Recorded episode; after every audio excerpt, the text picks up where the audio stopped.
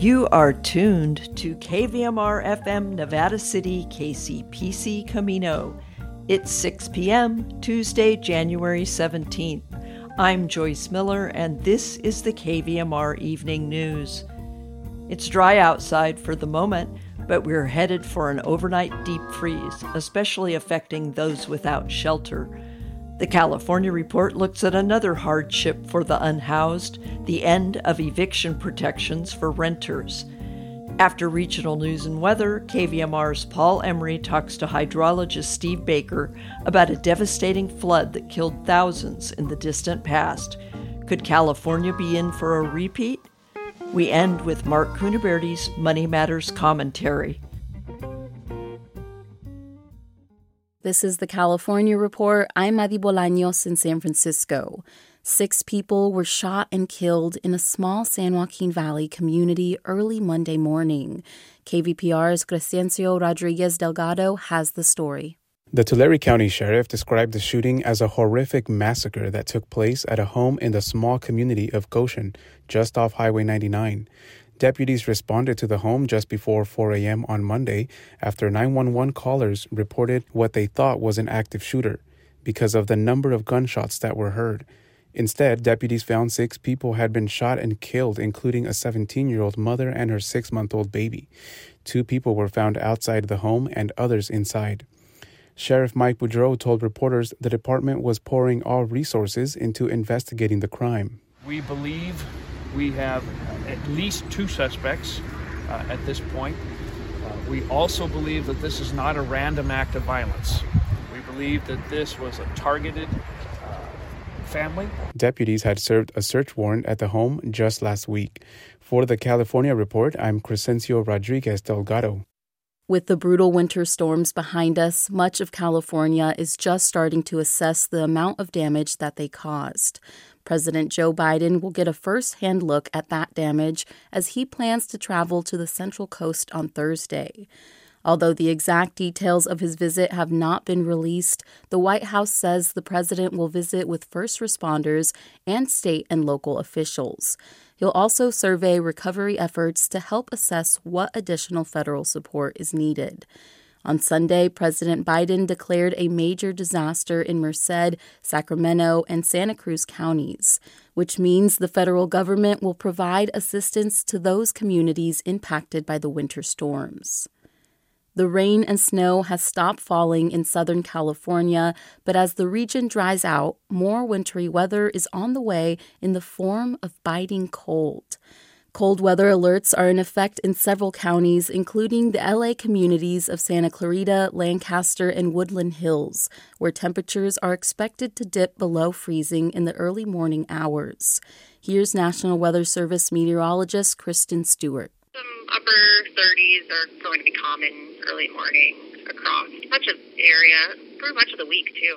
Strong winds at times will add to the cold. The below average temperatures are especially concerning for unhoused residents.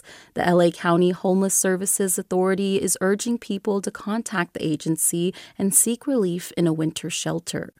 The cold front arrived on the heels of back to back storm systems during the three day holiday weekend that dumped record amounts of rain and caused mudslides and flooding. In Orange County, a woman was hoisted to safety by a fire department helicopter after clinging to a tree in a rushing creek bed. And in the San Fernando Valley, nearly a dozen cars were crushed by a tree that fell in a shopping center parking lot. One person had to be rescued through their smashed windshield, but no serious injuries were reported. When the COVID pandemic hit in early 2020, local governments across the country passed eviction moratoriums to protect tenants from becoming homeless if they couldn't afford to pay their rents. As the pandemic eased, many of those COVID tenant protections have been eliminated. One place they still exist is Los Angeles, but maybe not for long. My California Report co host Saul Gonzalez joins us to explain. Hey, Saul. Hey, Madi. So, unless LA City Council takes action to extend them, COVID eviction protections for renters in Los Angeles will go away on February 1st. The end of those protections will allow landlords to start evicting tenants for months and even years of unpaid rent. Landlords could also start raising rents on hundreds of thousands of rent controlled units in the city. As the deadline looms, tenant activists are fighting to keep the eviction protections in place, like at this rally that was held outside of LA City Hall last week. We're here to fight for housing, land, and tenant protections. If you're down for that, say woo! At the rally, I talked to newly elected LA City Councilman Hugo Soto Martinez, who supports keeping eviction protections in place. He says if they do end, the effects will be immediate and catastrophic. Well, I mean, the stake is that it'll lead to the largest increase in homelessness. If you look at the projections, uh, you know, there's an estimated 12,000 more people could be out in the street as of the end of the month. So that's what's at stake right now. Art Aganourian is an advocate for renters at an apartment building in Hollywood. He says tenants there haven't bounced back from the pandemic and still need protections to keep a roof over their heads. I know a lot of people there do not receive enough uh, income, either be from uh, benefits or from working, and it's uh, very, very hard for them to be able to make the, the rental payments if they didn't have the protections or even the programs that exist to help them. So, so this, for them, this is not just a nice thing, this is kind of an essential thing. Crucial.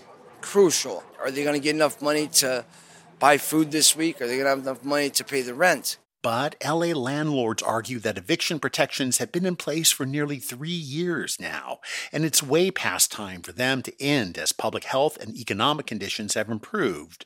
During public comment time at an LA City Council meeting last week, landlord Eric Stallsbury asked the elected officials to take into account the plight of property owners who've had to struggle to pay their own bills while their tenants were protected. I stand before you a native Angelino, but most importantly, I stand in front of you today as a small, a mom and pop property owner. And I'm just asking that we provide more inclusivity when it comes to owners because we have definitely been drastically impacted by what has happened with COVID. And we have not been extended the same comforts that a lot of tenants have had. And I think three years is more than enough to have come up with a sustainable plan. Now, if LA eviction protections do end in two weeks, tenant advocates support implementing other protections for renters. They include requiring landlords to prove a just cause before an eviction, like failure to pay rent or a lease violation.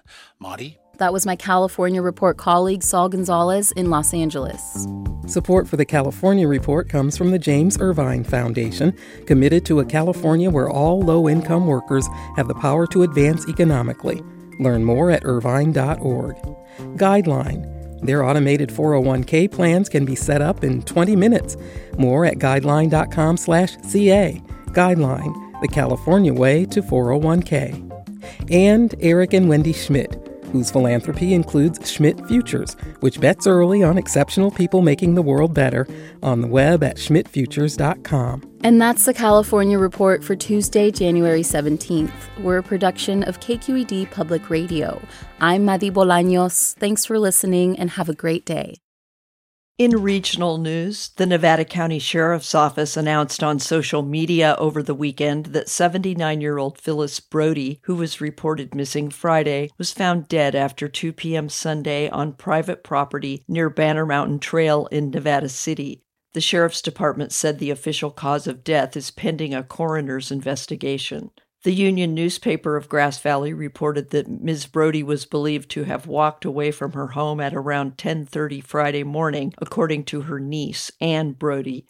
The Union said more than 100 people participated in the search to locate Ms. Brody over the weekend, including members of the Nevada County Sheriff's Office search and rescue team.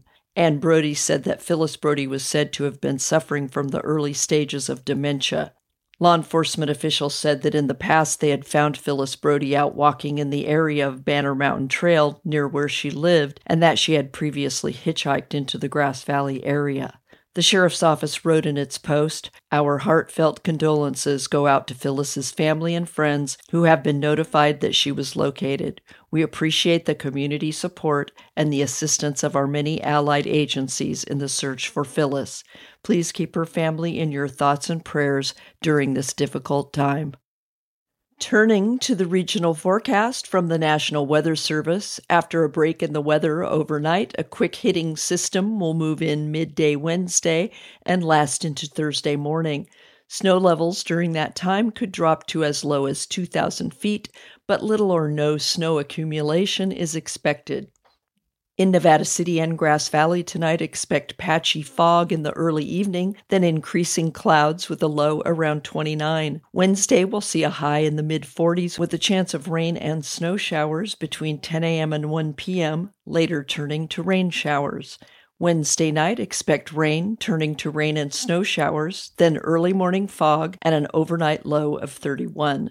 Southwest wind could gust as high as 18 miles per hour. Truckee and Lake Tahoe will be partly cloudy tonight with a low around 6 degrees. Wednesday, snow, heavy at times, is expected after 4 p.m. with a high near 33 and a low of 15. New snow accumulation of up to 6 inches is possible. Tonight in Sacramento and Woodland, patchy frost and increasing clouds with a low in the mid 30s. Wednesday, showers likely after 4 p.m. with a high of 49. Wednesday night, showers mainly before 10, and a low of 39. Winds could gust as high as 20 miles per hour. Wednesday's precipitation is expected to measure less than half an inch. You're listening to the evening news on KVMR.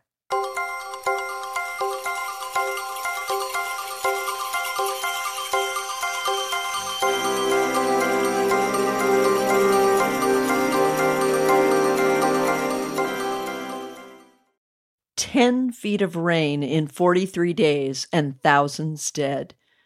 No, that isn't quite what we've experienced in recent weeks.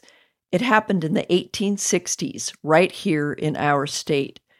Water scientist Steve Baker provides some historical perspective on our recent storms and tells us what to look out for in the upcoming months in this conversation with KVMR's Paul Emery.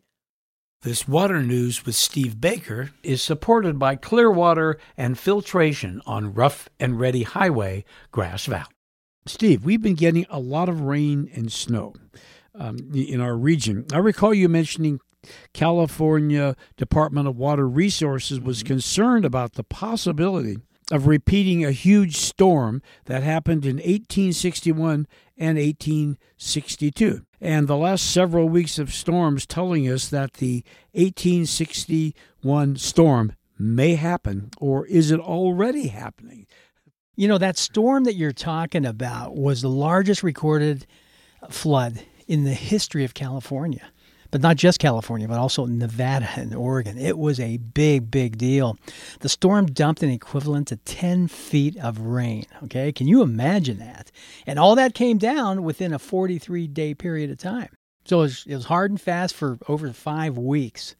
And to make things worse, right after, uh, near the latter part of that period, uh, a warm, intense storm came through and it melted all that snow that snowpack that they had at the higher elevations from from 10 feet of water falling. And so the damages were f- crazy. Uh, they back in those days damages were approximately 100 million dollars. So by today's figures that would be over 3 billion dollars. And unfortunately 1% of the california population back in 1862 was actually killed in the floods. So there's a lot of bad stuff that happened. That's about 4000 people. So in answer to your question is it really happening again well, it's the opinion of a climate scientist. His name is Daniel Swain, and he says that that we need much more intense and longer duration storms than what we're seeing now. And uh, it's not really expected that that's going to happen. You know, that we're not seeing evidence of that happening now. But consider the series of storms that we're we've been living with for the last month or so as as a wake up call. That's what he says. Well, Steve, uh, let me ask you this then: uh, Is the drought over? Uh, I mean, we are getting a lot of water. That's that's for sure. Yeah. Well, you know, in Northern California right now, the snowpack's at 174 uh, percent, and that was measured probably less than a week ago.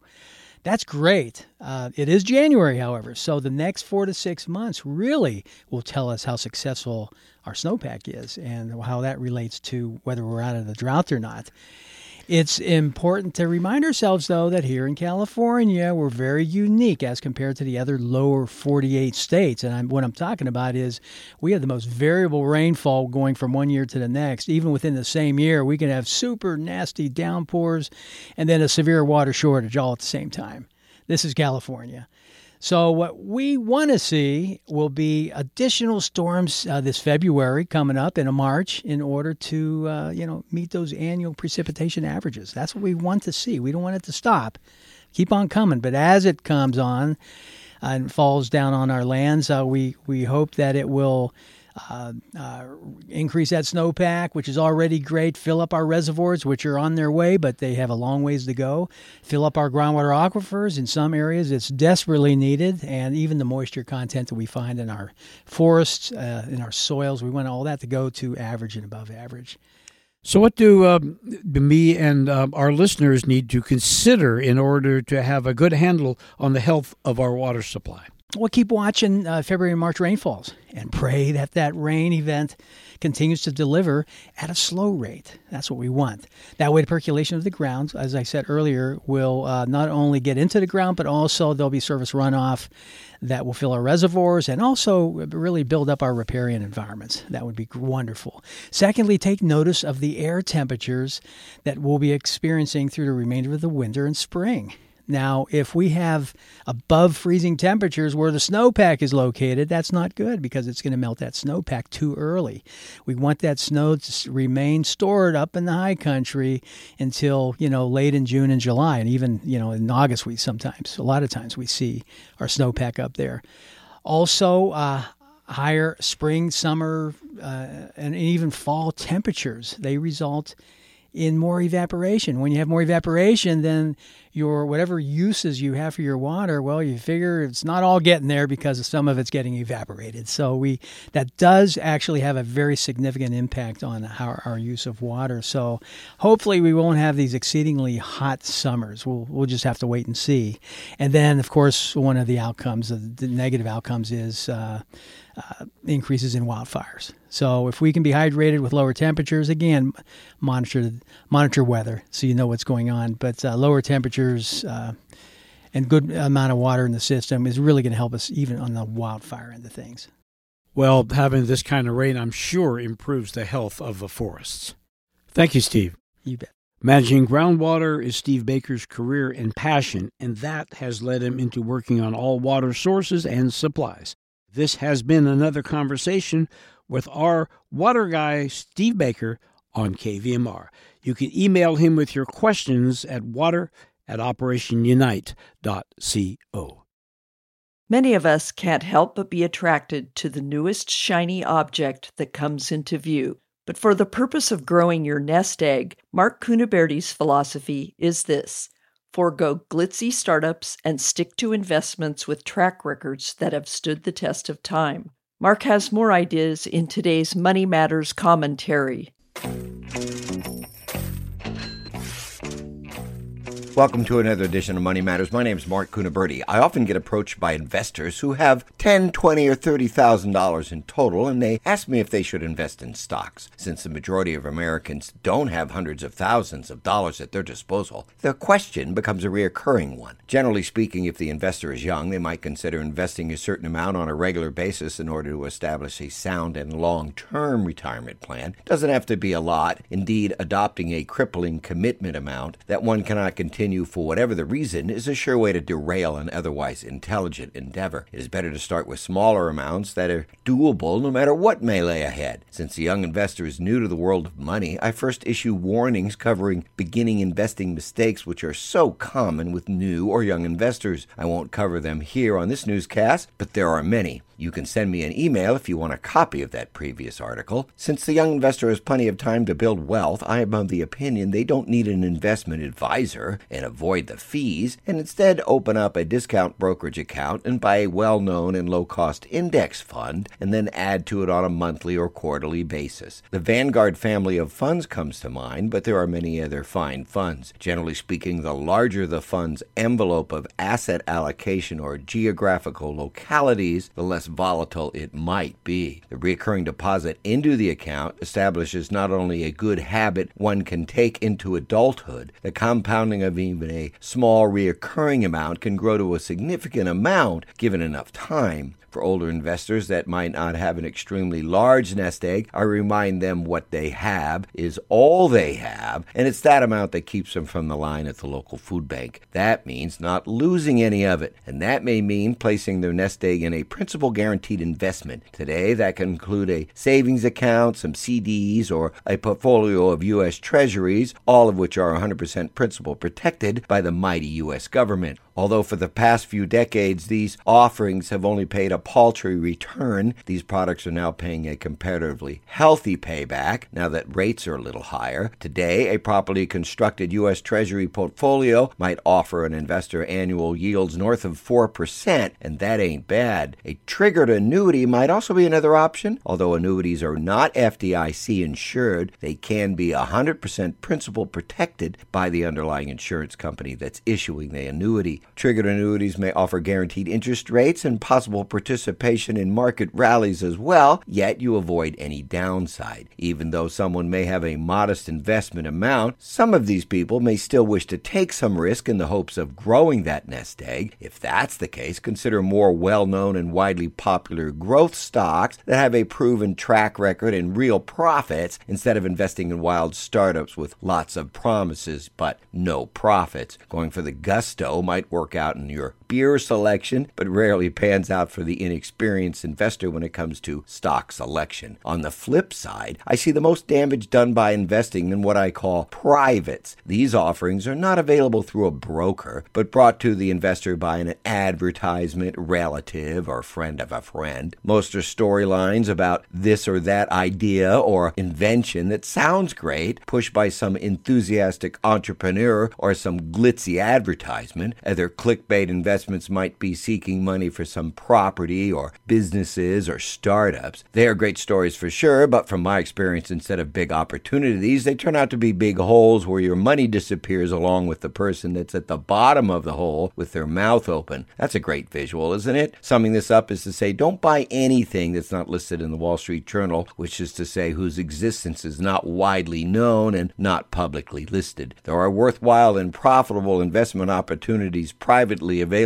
for sure, but I see too many dismal failures that swallow up people's money to recommend a private to the average investor. Avoiding some of the common pitfalls suffered by investing newbies and then considering some of the suggestions I have just made here might go a long way in helping you reach your investment goals no matter what the size of your nest egg. That does it for today's Money Matters, and I'm watching the markets so you don't have to. Today's newscast expresses my opinion only, is not meant as investment advice or a recommendation to sell or buy anything, nor represents the opinion of any bank or registered investment advisor, nor this media outlet, its staff, members, or underwriters. I hold a BA in economics with honors 1979 in California Insurance License OL34249 and am a Medicare agent approved in the state of California. Our website is moneymanagementradio.com where everything is free, our way of saying thank you for listening to your community radio station. My name's Mark Cunaberti.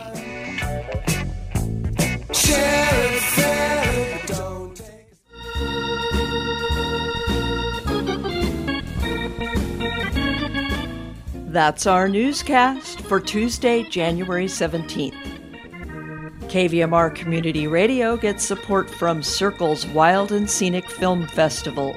Experience this year's 21st annual festival taking place February 16th through 20th, featuring environmental and adventure films with filmmakers, activists, workshops, celebrations, and more. Information and tickets at wildandscenicfilmfestival.org and Rick Kalb, Wealth Management Advisor with Northwestern Mutual since 1983, providing wealth management and retirement planning strategies, also second opinions on current investment portfolios. On Spring Street, Nevada City. Information online at rickkalb.com. This is Joyce Miller signing off. Join us Wednesday for the next edition of the KVMR Evening News.